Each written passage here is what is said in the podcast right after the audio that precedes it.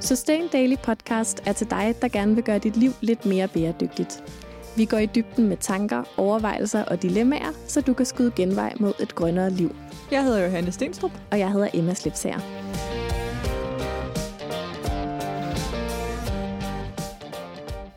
Hej Johanne. Hej Emma. Og hej Jane. Hej Pia.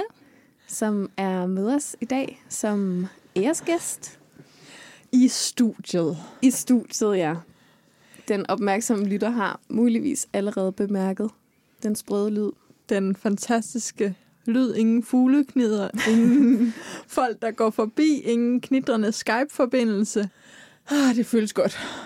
Og øhm, det, det skal handle om i dag, det er minimalisme, og vi er super glade for at have dig med i studiet, Jane. Du øh, kender os fra øh, for lang tid siden, skulle jeg til at sige, at vi kender dig. We go way back. Øhm, du driver bloggen Project Handmade, Mm-hmm.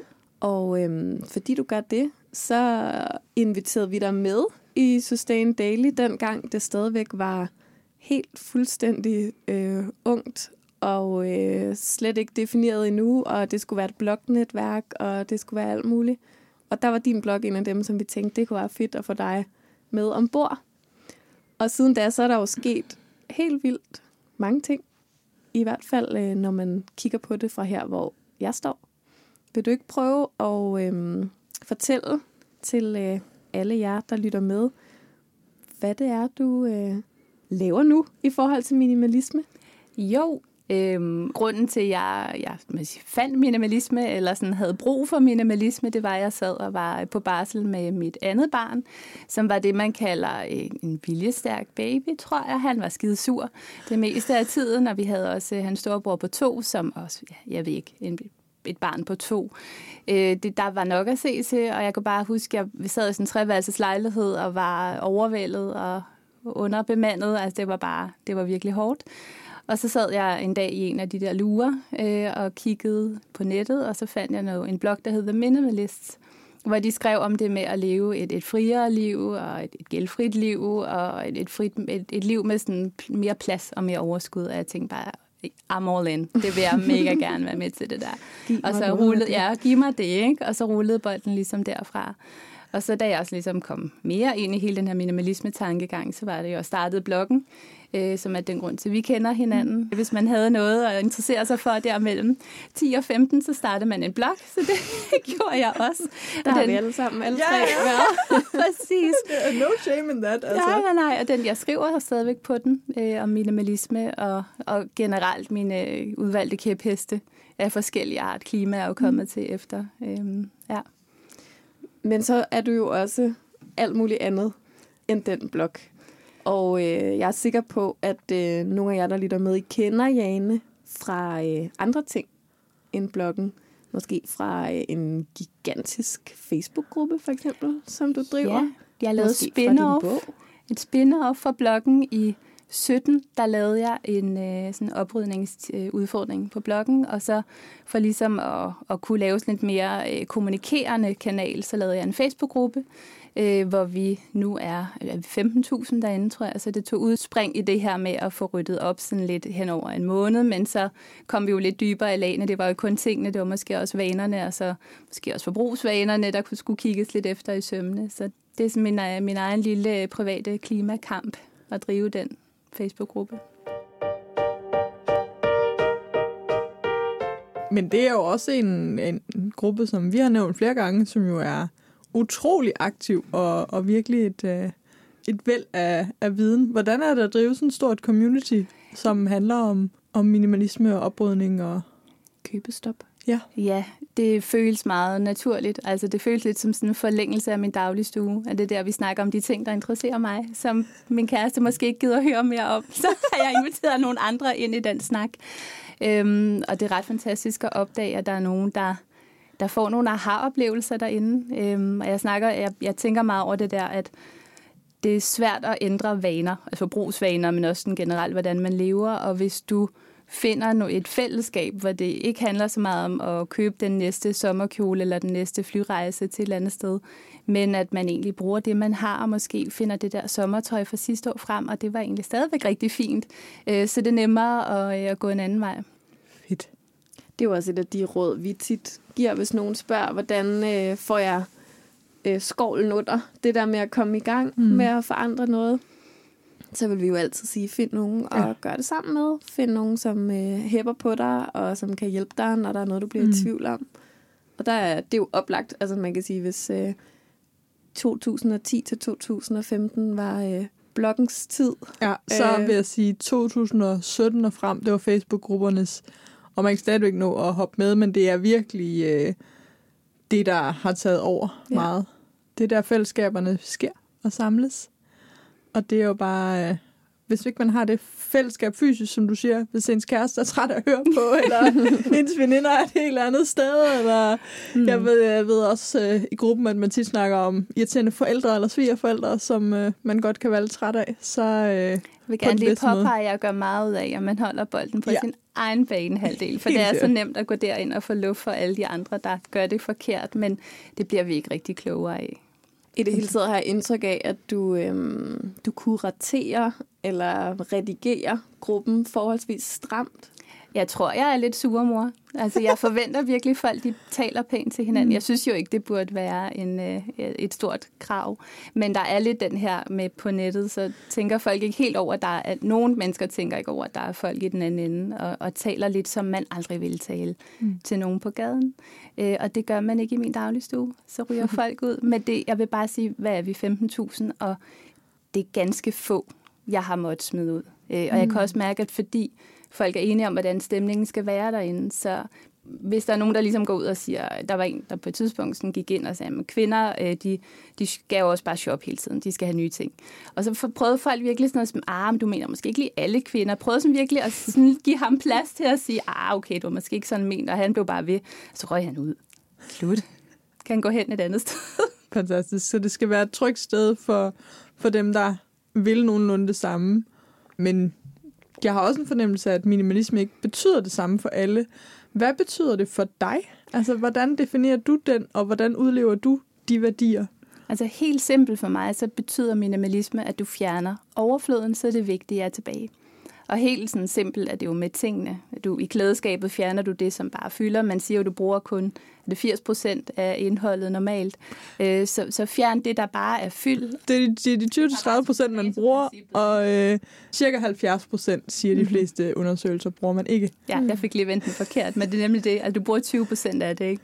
Så selvfølgelig skulle du ikke fjerne de 80 nødvendigvis. Det, de kan være der af grunde, men, men mit princip er bare, at det kun skal være yndlings. Og det gælder jo både klædeskab, men det gælder jo bare generelt dit hjem. Altså behold det, du bruger, det du holder af, og så send resten ud i verden.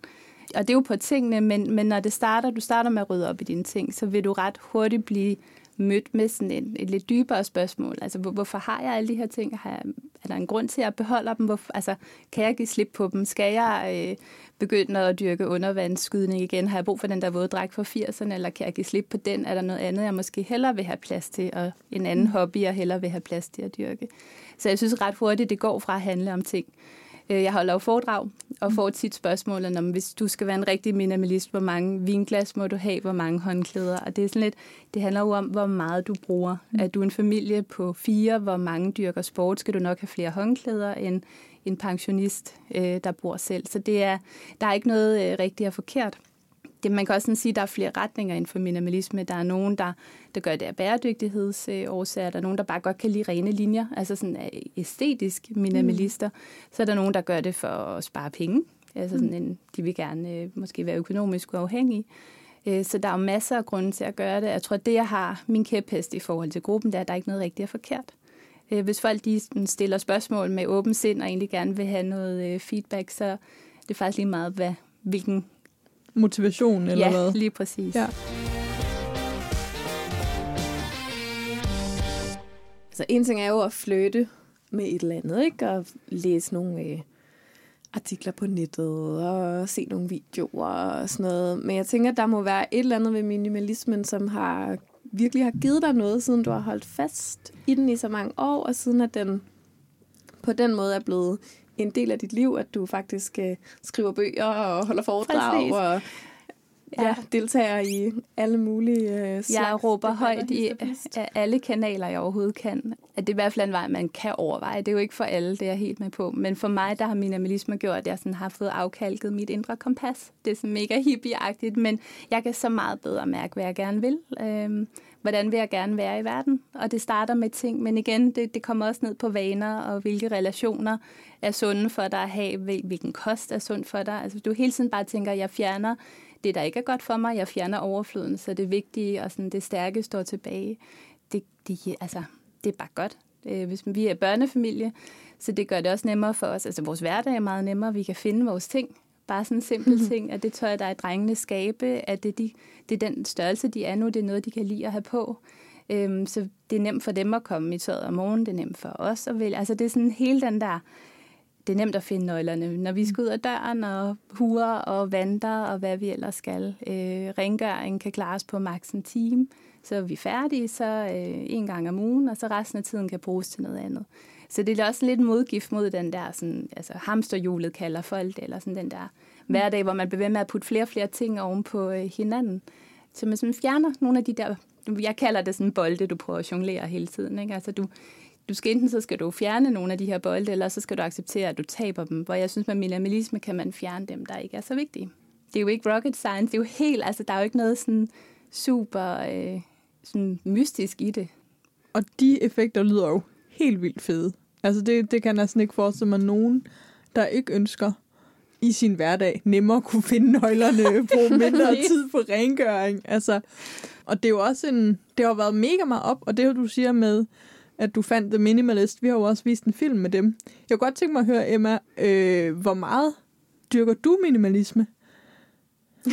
altså, så vi ligesom, jeg sidder og overvejer, hmm, jeg har ikke kaldt mig minimalist, men der er alligevel noget der, som jeg også godt stræber efter, eller, eller sådan tænker over i min hverdag, at, at du der er alligevel nogle starte så? principper. Jo, Det er alle de gode tanker, du selv lige har gjort dig. udover at jeg synes, det lyder øh, helt fantastisk at, at gøre rent på en time. Øhm, Det var salgstalen, ikke? Jo, jo. Jo, det var alle fordelene, der blev Ja, listet jo, op. jo, jo. Jeg har lige støvset bag de der to stole, som jeg synes, vi skulle få smidt ud, og som min kæreste holder på, og så videre, og så videre. Jamen, jeg er et kæmpe rodhoved. Det er jeg bare virkelig, og det har jeg desværre hjemmefra. Så jeg har jo fulgt med, og, og kan sagtens se ideen ved det der med at kun have det, der virkelig giver glæde, fordi det ligger jo også på plads, og det, øh, det er ligesom det, der er fedt. Og at den, det, du snakker om, at der er forskellige ting og måder at gøre det på, øhm, er også noget, jeg sådan er inspireret af, netop fordi, at æstetikken siger mig en hat og en skid, eller sådan, den, den, ja, jeg kan da godt se, at det ser flot ud, men jeg kunne ikke bo i det, eller sådan. Men især i klædeskabet giver det super god mening for mig også, øhm, men Mm. også i andre steder i mit liv, hvor jeg ligesom prøver at rode ud. Øhm, det lyder til, at du ikke er særlig sentimental, og det er virkelig noget, som, som jeg måske struggler med, med nogle af, nogle af de områder, hvor jeg godt kunne tænke mig. Men det har jeg jo plads. været. Ja. Men, men efterhånden, som jeg har kunne mærke, hvad det har, altså, hvad det har gjort for mig at give slip på de ting, mm. at jeg ikke slæver det med mig. Det der klassiske eksempel er sådan et kæmpe kaffestel, eller sådan, undskyld, hvad hedder det, sådan middagsstel, jeg Ja. ejede fra min farmor, som havde guldkant. Mm. Og det, det kan jeg ikke bruge, det kan ikke gå i opvaskemaskinen, så man skal enten vælge, altså bruge det, og så putte det i opvaskemaskinen, og så går det sådan lidt i stykker hver gang, hvilket også smerter min sjæl en lille smule, ikke? eller også ikke bruge det, og det var også forkert, og det stod bare der, vi havde det i fem år stod i sådan et skab, og så da vi skulle flytte, så måtte jeg ligesom kigge på det der stel og sige, jamen, jeg skal ikke bruge det. Og mm. der er ikke nogen gode associationer ved det, for det står bare enten og, og bliver spildt, eller også så går det i stykker, og så bare er det ned til genbrugen. Og Mhm. gav slip på det, og så er der nogle andre, der kan finde det og være glade for det, og ikke har nogen relationer bundet til op på det. Det er bare, det er bare et stel, de synes er pænt. Og de kan smide det i opvaskeren uden dårlig samvittighed, hvis de vil det. Eller, eller det kan være, der findes folk, der godt kan lide at vaske op i hånden. Ja, og jeg sender omkring det. er Super, det er bare ikke mig. Til gengæld så har jeg det her ur, som jeg øh, også fik fra hende, og det er sådan et eller andet, altså det er ingenting værd, men med et guldur, det går ikke. Øh, som min lille, den mindste dreng, han altid siger, det er bare til pynt. så det virker ikke, men jeg har det på hver dag, og det minder mig om hende. Der er mange gode, altså mange positive associ- associationer, svært ord, ved det. Mm. Så, øh, så det der med at øve sig i at give slip på tingene, mm. som alligevel ikke, hvis der ikke er bundet noget god energi i det. Igen, det lyder meget hippie, men det er jo bare helt almindelig sund fornuft, at hvis du kigger på noget, og det giver dig dårlig samvittighed, så lad være med at holde fast i det. Mm. Det er det samme med tøjet. Der er mange, der siger, at nu har jeg taget nogle kilo på, og så gemmer de der jeans, som mm. jeg engang kan passe igen, og hvad jeg siger, please, ud med dem, væk med dem, de minder dig om hele tiden, du ikke mm. er rigtig. Ikke? Altså, hvad, hvad er det, du går og venter på, at du taber 20 kilo? Det giver jo ingen mening. Så hvis man så engang taber sig, øh, og, og det er mm. godt, jamen, så gå ud og købe nogle nye.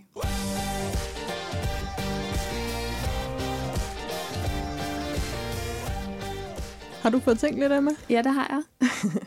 det kan jeg jo ikke lade være med. Øhm, hverken når den ene eller den anden af jer øh, taler og fortæller. Jeg tror, at jeg sådan på tingene kan tilslutte mig øh, rigtig meget af det, som du også siger, Jane. Altså, jeg kan sagtens genkende, at øh, når man får smidt en ordentlig bunke af alt det der gamle ravelse, som egentlig bare er fyldt i ens hjem væk, så er der mere plads, og så er der mere ro, og så er det bare nemmere at tage tøj på næste morgen, og det er nemmere for min søn at lege, når det ikke øh, vælter med øh, Helt crap, som han egentlig er ligeglad med. Mm.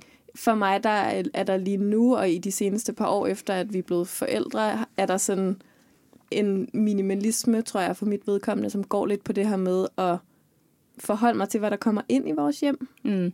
Altså både godt til de voksne og til den lille dreng der, som også bor hjemme hos os. Øhm, og også sådan kommunikere til folk, at vi egentlig ikke ønsker at få for mange gaver og for meget øh, alt muligt. Og så flytter der selvfølgelig alligevel hele tiden vildt meget af alt muligt plastik dudelut ind, uden at man sådan helt forstår, hvor det kommer fra. Øh, men der er jeg sådan rimelig øh, kølig og sorterer bare i den gang. Det bliver mor væk, ikke? Ja, præcis. Det kommer i byttecentralen, mm-hmm. som vi har i min øh, andelsboligforening. Jeg tror, der hvor jeg kunne blive mere minimalist, og hvor jeg i virkeligheden i løbet af de sidste par måneder har fundet ud af, at jeg tror, det vil gøre mig ret øh, glad at blive mere minimalist, det er på mine planer. Mm-hmm. Altså, og på, hvad jeg øh, synes, jeg skal nå, og hvad jeg har af aftaler i løbet af en uge, i løbet af en dag nogle gange. Øhm, sådan den der ro, der har sænket sig øh, over mine eftermiddage og mine aftener her i anledning af corona. Nu nævner jeg det alligevel, Johanna. Man kan jo ikke lade være nej, nej, for det, den her tid. Det, det fylder jo noget. Det er jo virkeligheden. Øhm, men der er jo virkelig kommet noget, øh, sådan, øh, hvad skal man sige, kalenderminimalisme ind i mit Helt liv, sikkert. øh, som ikke har været der før. Og det, jeg tænkte faktisk over det i dag, uafhængigt af, at jeg tænkte på den her podcast, tænkte jeg på, det har været rart for min familie. Mm. For alle i min familie at øh, der er færre ting, som de voksne synes, vi skal nå. Så det er sådan en minimalisme-ting, som jeg godt kunne håbe, at jeg kunne finde ud af at holde fast i, når det bliver muligt igen at have tonsvis af aftaler. Og det er helt klart sådan en ting, det ligger bare til mig, at jeg kigger på min uge i kalenderen, og så ser jeg, at der ikke står noget tirsdag. Mm-hmm. Og så overvejer jeg, hvilken en af mine venner, det er også ved at være lidt lang tid siden, jeg har set, og så laver jeg en aftale. Og det er jo både godt og skidt. Øhm, men jeg tror, at jeg sådan, lige nu tænker, at jeg måske skulle skrue lidt ned på den front. Giver meget god mening. Og det bringer mig egentlig lidt til at spørge dig om noget, Jane, fordi mm-hmm. nu har du listet alle fordelene op, ikke? Men er der ikke også nogle ulemper, eller øhm, jeg tænker, hvordan kan man, nu er du måske surmor i din Facebook-gruppe, når du øh, sådan redigerer og også i virkeligheden, øh, tonen, hvis du spørger drengene. ja, fortæl lidt om det. Ej, det var nu ikke så meget det, jeg men mere det her med, hvordan kan man sådan, hvordan kan man skære ting fra, som involverer andre mennesker? Eller har du gjort det, og har det, altså, er det noget, du sådan har, har skulle kaste dig ud i? Altså, et af de steder, hvor der er en snitflade over til andre, det er jo ved gaver. Øh, hvor jeg har to drenge, øh, og vi har jo prøvet at tale med bedsteforældre om mængde af gaver og mængde af størrelse af plastikgaver, øh, er kommet med nogle idéer om, hvordan vi synes, det skulle være, men har jo heller ikke taget en eller anden øh, usandsynlig kamp. Altså, folk må komme med de gaver, de synes, de har lyst til at gøre. Øh, på, mit eget, på min egen... Øh, øh, hvad hedder det? For min egen side har jeg jo kunne sige nej tak til gaver. Mm. Altså der har det sådan været... Men det er det der med, hvornår man vælger noget fra på andres vegne. Og der er det, jeg er jo en del af en familie, Øh, min kæreste er, en, er ret øh, positiv omkring det. Han kan jo godt se fordelene, men han har jo nogle hobbyer, som han cykler meget, og det kræver altså noget mere udstyr, så vi har jo i den grad mængder af cykler og cykelværktøj og cykeltøj. Og det vil jeg jo ikke på hans vegne sige, at han ikke skal. Så det er jo altid sådan en dialog. Vi har den plads, vi har, så mm. vi skal kunne være der. Altså det er jo hele tiden den der snitfladen mellem at være en familie og have... Altså hvis jeg kun boede mig, så boede jeg meget mere spartansk, end jeg gør nu. Men jeg vil jo ikke bytte for noget. Mm. Altså, jeg bliver jo også trukket i en lidt mere måske moderat retning. Der er det garanteret er rigtig fint. Hvad med på din arbejdsplads? Udøver du de her værdier der, eller, eller er det nogen, du, der, der hører hjemme i hjemmet? Altså, de ved godt, at jeg er en, en sur gammel hippie øh, på mange punkter og taler meget om klima, men sådan i, min, altså i mit arbejde er det ikke noget, der fylder. Det synes jeg ikke andet, end at det er nemmere for mig at lade, lade hvad hedder det, privatlivet blive derhjemme og arbejde være, altså at skille tingene ad, fordi at hjemmet er sådan de fleste dage en ret velsmurt maskine, så vi ved, hvem der gør hvad. Øhm, om det så er minimalisme, eller om det er struktur, det kan man jo diskutere. Mm. Og hvad med på øh, altså sådan noget med aftaler og øh, kalender? Jeg er meget, meget stolt introvert. Så jeg har virkelig brug for min tid alene. Så jeg laver ikke særlig mange aftaler. Øh, corona har været dejlig for mig, fordi der lige pludselig forsvandt en masse arrangementer øh, fra kalenderen.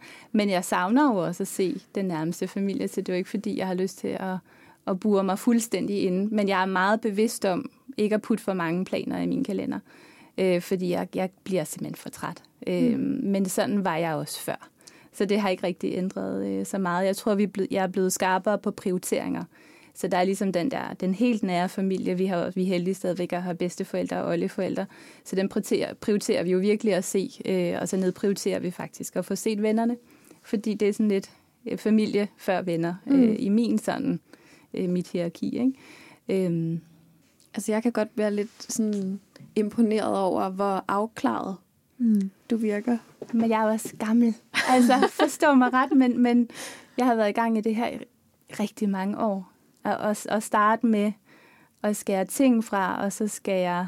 Det, jeg tror også, det, når vi snakker minimalisme, så er det nemt at komme til at tænke The Minimalist og mm. Marie Kondo. Det er meget sådan, åh, hvad kan man sige? Altså, det er sådan, det handler meget om det sådan åbenbare, hvor, hvor min min sådan virkelig hardcore minimalisme, den stammer jo tilbage fra historikerne, hvor det handler. Altså den Seneca, der gik rundt og sagde, hvis du ejer for mange ting, så ejer tingene dig. Mm. Som tog sådan nogle øh, nærmest en faste perioder, hvor han spiste. Han var egentlig ret rig øh, i den tidsstandard, men han havde sådan nogle perioder, hvor han gik i meget simpelt tøj og spiste så meget simpel mad, fordi han havde den der lyst til at mærke, okay, hvis jeg er fattig i morgen, så er mit liv stadigvæk godt. Det kan jeg godt overleve. Det kan jeg godt klare. Og, og det er lidt den, det lyder meget sådan, igen, øh, langhåret. Men hvis man frigør sine følelser fra de ting, man ejer, så kommer det bare til at fylde meget lidt.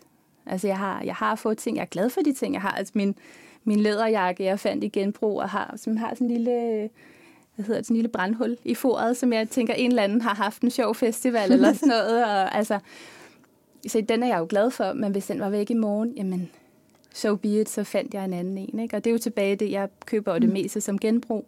Så det er jo også lidt den der, lige nu går jeg jo ikke ud og køber noget nyt, for jeg har alt, hvad jeg skal bruge. Så jeg køber ingenting. Men hvis det hele gik op i røg i morgen, så vil jeg være nødt til at gå ud og, og finde noget nyt genbrug. Og det vil måske være okay. Altså det er virkelig den der at sådan sige, helt basalt, hvad, hvad er livet til? Mm. Ikke? Skal, det, skal det være i flow, og skal det være rart at være i, eller sådan stramt, at man holder fast på ting. Ja. ja. Og det er jo bare fantastisk at snakke med en, der, der netop er afklaret, kan man sige. Det er jo helt sikkert også det, der gør, at du inspirerer så mange. Noget af det, du også snakker rigtig, rigtig meget om, det er jo det her med økonomisk frihed og øh, opsparing og de her slags ting. Hvornår øh, skiftede fokus fra ting og vaner og til at komme over i også et økonomisk fokus? Det kan det... jeg godt svare på. Det var da du ikke skulle have flere ting. Jamen, det er meget så sjovt. penge så op på kontoen. Ja, men, men, men både ja, altså det er jo på en måde rigtigt, ikke? Fordi hvis man, altså før, det var ikke fordi, jeg var sådan, et, historien ville jo være god, hvis jeg var sådan en, en overshopper, der lige pludselig mm. ikke købte noget. Det var jeg ikke. Mm. Altså jeg, jeg har aldrig syntes, det var fedt at gå ud og købe. Det er medierne garanteret pisse træt af, at du ikke har den ja, der det ville være fedt, hvis man havde den der, men, men der, jeg, jeg havde at shoppe, men, men jeg havde et arbejde, hvor man var nødt til at have sådan noget kontortøj på, og jeg blev ved med at jagte sådan det perfekte. Mm. Øh, og så havde sådan, du ved, 10 par jeans, ingen af dem sad ordentligt, ikke? Eller øh, virkelig mange sådan de der små kjoler, sorte kjoler, og ingen af dem var lige helt det, ikke? Øhm, så jeg, synes, jeg brugte faktisk ret mange penge øh, uden at det gav mig særlig meget glæde. Så da jeg ligesom sagde købestop, og det er jo ikke fordi folk skal holde op med at købe noget som helst, det var bare, jeg havde brug for at have sådan en fuldstændig streg i sandet. Nu vil jeg kunne se, at jeg købte af vane. Så skiftede sæsonen, så var jeg nødt til, at, eller følte, at jeg var nødt til at købe noget nyt. Så bare sagde, okay, pause altså et år, og det var også det, jeg startede bloggen for ligesom at du ved, sprede gospel, som man jo gør. Øh, og så blev det jo bare ved, og nu er det jo ikke købestoppen mere, nu er det jo den der bevidste, hvad hedder sådan, altså bevidst forbrug, ikke? at hvis jeg har fuldstændig hul i alle mine bukser, så køber jeg et par nye held som genbrug, men hvis ikke jeg kan finde det, så køber jeg også bare et par helt almindelige nye jeans. Altså virkelig sådan prøver at gøre det pragmatisk.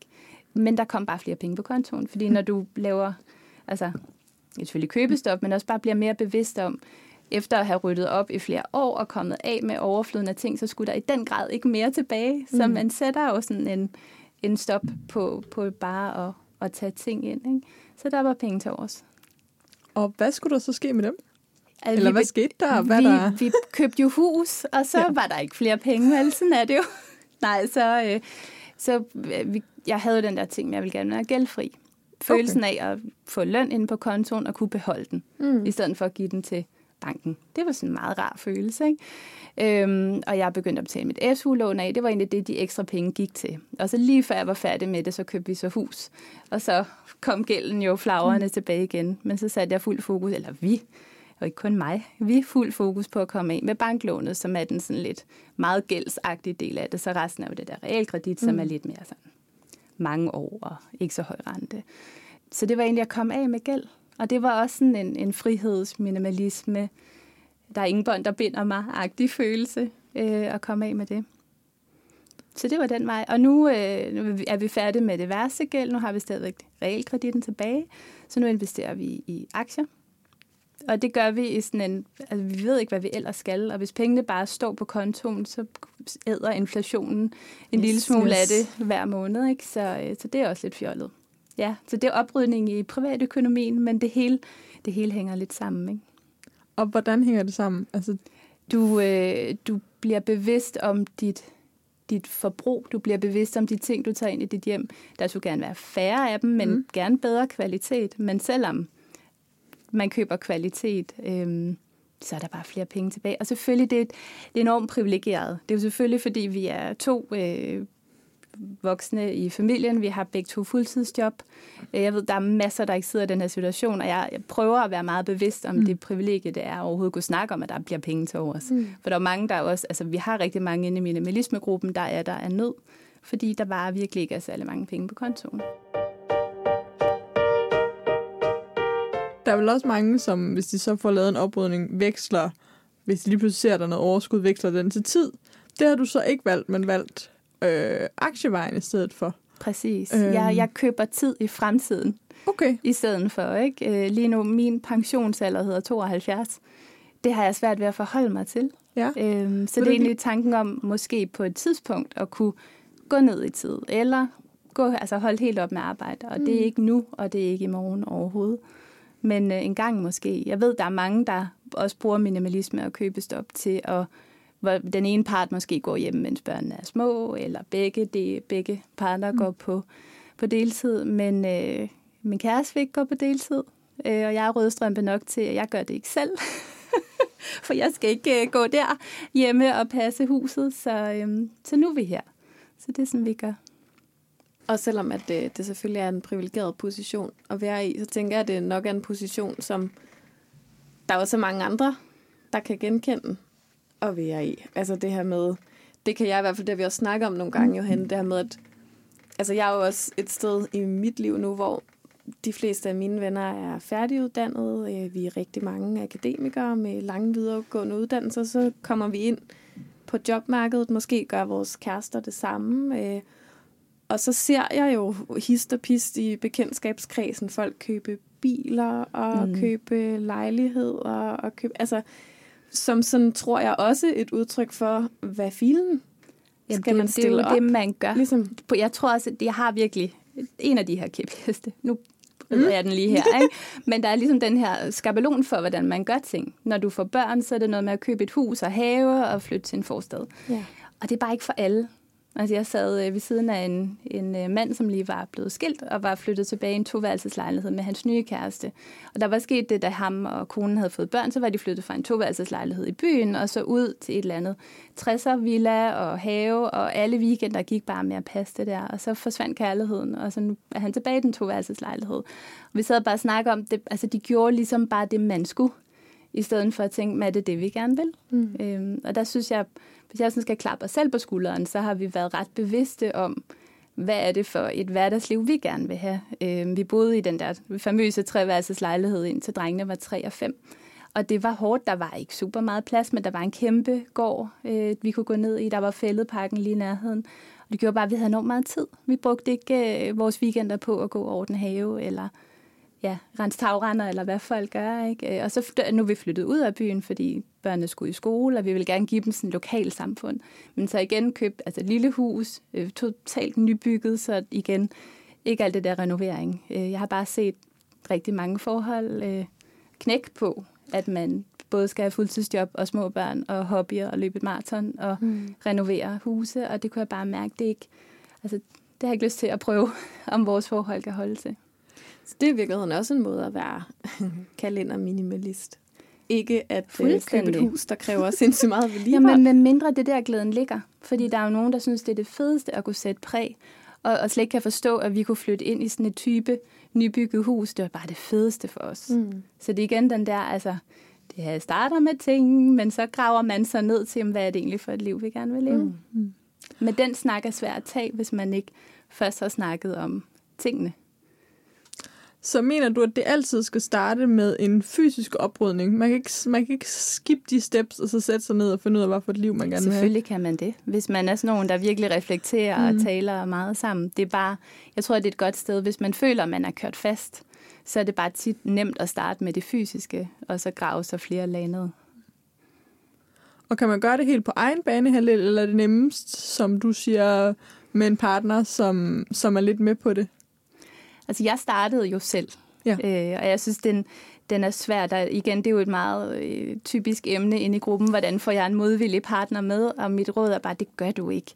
Altså, gå, gå foran og vis, mm. at, øh, at det virker for dig, og så lad være med at smide hans ting væk. Altså, problemet er andre folks ting, altså, dit råd er andre folks ting, ikke? Altså, det er mm. sådan, du kan ikke, du kan ikke rydde andres ting op, men øh, prøv at gå foran med, med et godt eksempel mm. i gåsøjne, og så må ikke de, altså, med tiden kan se pointen i det.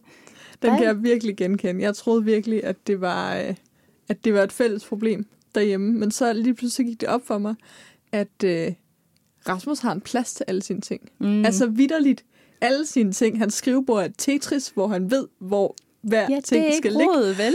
Og det var jo mig, der ikke havde en plads til alle tingene. Så det var sådan lidt, øh, de første par år, hvor gik jeg og tænkte, at det, jeg kom aldrig i bund. Så måtte jeg bare indse, at vi havde allokeret cirka 50-50 af pladsen i lejligheden. Altså, vi havde fået lige meget af skabene, og lige meget af skufferne, og altså sådan, så måtte jeg jo bare sige, nå, okay, det er min egen ting. Og jeg ved selvfølgelig godt, det ikke er alle, men jeg måtte bare indse, at han var en maksimalist med fucking god sans. Altså.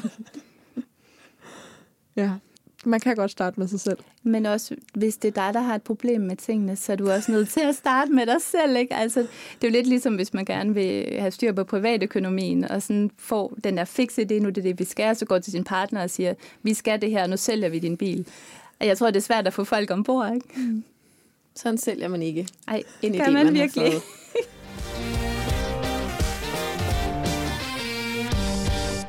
og måske lidt apropos det med at sælge en idé, man har fået, Jane, så øhm, har du jo ikke, det er jo ikke gået stille for sig, at øh, du har fået alle de her idéer.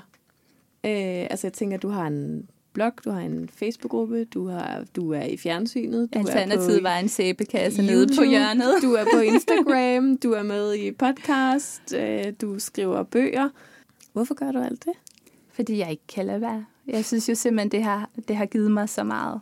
Om du så kalder det minimalisme, eller oprydning, eller bevidst forbrug, men det har bare givet mig så meget. Og jeg vil sige, jeg prøver ikke at sælge det som min idé. Altså, den her idé er flere tusind år gammel. Mm. Så det er jo ikke, det er jo bare sådan, hallo, se nu her. Det, altså, det kan virkelig hjælpe rigtig meget. Jeg synes også, det i Danmark, vi har rigtig meget tradition for at anskaffe os ting. Eller vel egentlig bare i Vesten, ikke? Altså, vi har fødselsdag og Black Friday, og vi har jul og alt det her. Så der kommer bare ting ind, men vi har ikke rigtig nogen traditioner for ligesom at stoppe op og rydde op igen. Øhm, så jeg synes bare, det giver god mening. Men altså, det, som, det er jo noget, jeg gør i min fritid, alt det her. Øh, skriver, øh, skriver på bog nummer to, øh, når børnene sover om aftenen. Ikke? Øh, så det er jo ikke en levevej. Jeg har jo fuldtidsjob på siden af en, en helt anden genre, så det er jo bare... Jeg synes, det her, det, øh, det giver rigtig god mening. Så jeg vil i hvert fald gerne have, at folk ligesom får, får introduceret ideen, og så kan de jo tage den eller lade være. Mm. Og synes du, du kan mærke, at der sker noget i de her år? Altså, Marie Kondo har jo virkelig øh, Det fik det virkelig til at bryde igennem, er helt sikkert. Men altså, uh, altså, synes du, det rykker noget på samfundsplan, eller, eller er det stadigvæk en sådan undergrund af folk, som begynder at rydde op i ting og vaner?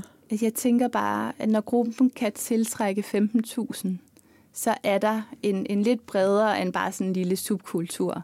Øh, men altså, jeg er ikke optimist, hvis vi tænker sådan, altså hvis vi tænker klimadelen mm. af det her, ikke? Fordi for hver, der sådan ser lyset og skal have færre ting, så er der en, øh, en ny, øh, hvad hedder det, Søsterne Grene, eller du ved, H&M, der åbner et eller andet sted, ikke? Så jeg er sådan, altså, det er en dråbe i havet, men det giver mening for mig. Altså som jeg kalder det, det er sådan min egen lille klimakamp, ikke? At prøve at få folk overbevist om, at mindre kan gøre det.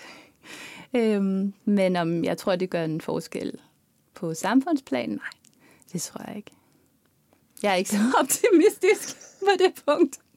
Det har vi til fælles, Jane, desværre. Mm. Men det spændende, synes jeg, det her med, at altså, også den her øhm, sådan åbenhed, du har over for at ligesom fagne, at man kan øh, have et bevidst forbrug eller en minimalistisk livsstil, eller hvad vi nu skal kalde det, af alle mulige forskellige årsager. Øh, men uanset hvad årsagen er, uanset hvad ens egen sådan, bevæggrund for det er, så er det jo faktisk ret klimavenligt. Ja, jeg er faktisk stødt på et rigtig fedt udtryk, der hedder ubevidst klimabevidst.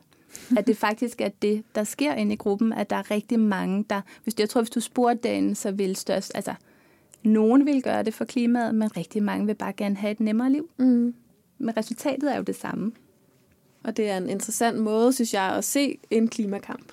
Altså ja. øh, at tale en klimakamp og promovere en klimakamp, at øh, du får faktisk mere frihed ind i dit liv. Præcis. Øhm, og jeg, jeg taler tror, bare om alle fordelene. Ja, altså. præcis. Og rigtig, rigtig mange ting, som man kan gøre, som kunne være elementer i en bæredygtig livsstil, hvis man vil kalde det det. De har jo den der indbyggede prioriteringsknap, eller ja. altså, at de faktisk handler om at skære noget af alt det overflødige væk med den meget store fordel, at man sidder tilbage med lidt færre brækker i puslespillet, og lidt flere færre bolde i luften, som du Præcis. siger, så man ikke skal øh, bruge helt lige så meget tid på at træne sine øh, jongleringsskills. Man kan bruge den på noget andet, ikke? Lige præcis. Hmm. Jeg tænker, at frem for at være sådan en Marie Kondo-agtig type, så er jeg mere sådan en blanding af Seneca, altså sådan den helt gamle, og så min mormor, som jo bare brugte, altså bruger øh, alle ressourcer, der, øh, er til rådighed, og man bruger det, man har. Ikke? Det er jo ikke sådan minimalistisk, det er jo bare, ja, sund fornuft. Vil nogen sige. Og andre vil jo garanteret sige, at uh, sund fornuft var at skrave så meget til sig, som man overhovedet kunne, mens man uh, havde mulighed ja, for det. Ja, altså, da vi snakkede om, om gæld og så videre, så kan jeg da også huske, at jeg har læst diverse artikler, som læ- hører, hvor man læser, at gæld er godt for alt muligt. Så jeg tror, der er mange, der er mange måder at se sund fornuft, men øh, jeg tror, at vi to kan godt se din form for sund fornuft. tror, altså, det er ikke så svært at sælge den til jer. Nej, det... og forhåbentlig heller ikke dig, der lytter med. Nej, jeg tænker, det taler rigtig meget ind i rigtig meget bæredygtighed og ja. klimaaktivisme og alt muligt, alt det du fortæller om. Jane, inden øh, at vi runder af, så fortalte du lige, at du var i gang med at skrive bog nummer to. Kan du ikke fortælle lidt om øh, både den og også om bog nummer et, sådan så at øh, alle lytterne de ved, hvad de skal låne på biblioteket næste gang? Præcis. Øh, den første bog hedder Den lille guide til minimalisme. hvor jeg præsenterer minimalisme gennem tiden. Min egen sådan, hjemmebryggede metode til at komme helt huset igennem og rydde op. Igen, det er ikke rocket science. Og så minimalisme på forskellige emner. Altså det er både øh, helligdage for eksempel. Hvad gør man med julen? Det er øh, tid. Det er jo måske for dig med tidsoptimisme, ikke? og det er med økonomi. Øh, så det er mit bud på, hvordan du kan bruge minimalisme som løftestang til at få et bedre liv all around. Ikke? Og så øh, bog nummer to, det er Den lille guide til opsparing, som igen er sådan lidt mit take på minimalisme i privatøkonomien. Og dem kan man? Du kan købe dem hos øh, forlaget Penge i alle boghandlere, og Minimalisme-guiden står på 91 biblioteker. Når man er sådan en biblioteksnørd, så er det ret fantastisk. Sådan. Det er sejt. Det er mega sejt. Og øh, vi skal selvfølgelig nok linke til det hele i show notes. Yes. Tusind tak, Jane. Det var mega inspirerende. Nej, tak. Meget hyggeligt. Det, altså, vi blev simpelthen så overrasket, da det gik op for os, at du faktisk ikke har været med i podcasten. Ja. Det på en eller anden måde. Var det en fejl? Det har været så oplagt, og det er aldrig sket, men nu er det sket. Det skulle og det er vi nu. rigtig glade for. Og øh, det kan jo være, at der bliver en anden omgang en anden gang. Tusind tak, fordi du var med. Selv tak.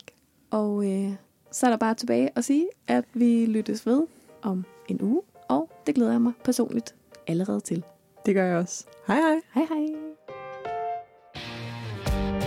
Tak fordi du lyttede til Sustain Daily Podcast. Det betyder vildt meget for podcasten, om vi får nogle anmeldelser. Så når vi nemlig længere ud og kan få spredt det grønne budskab endnu bedre. Så hvis du har to minutter, du ikke ved, hvad du skal bruge til, så hop meget gerne ind i din podcast-app og anmeld Sustain Daily Podcast. Og hvis du vil høre endnu mere fra Sustain Daily, så kan du følge os på f.eks. Instagram eller Facebook, eller skriv dig op til vores nyhedsmails, hvor du bliver den første til at høre, når vi laver seje ting.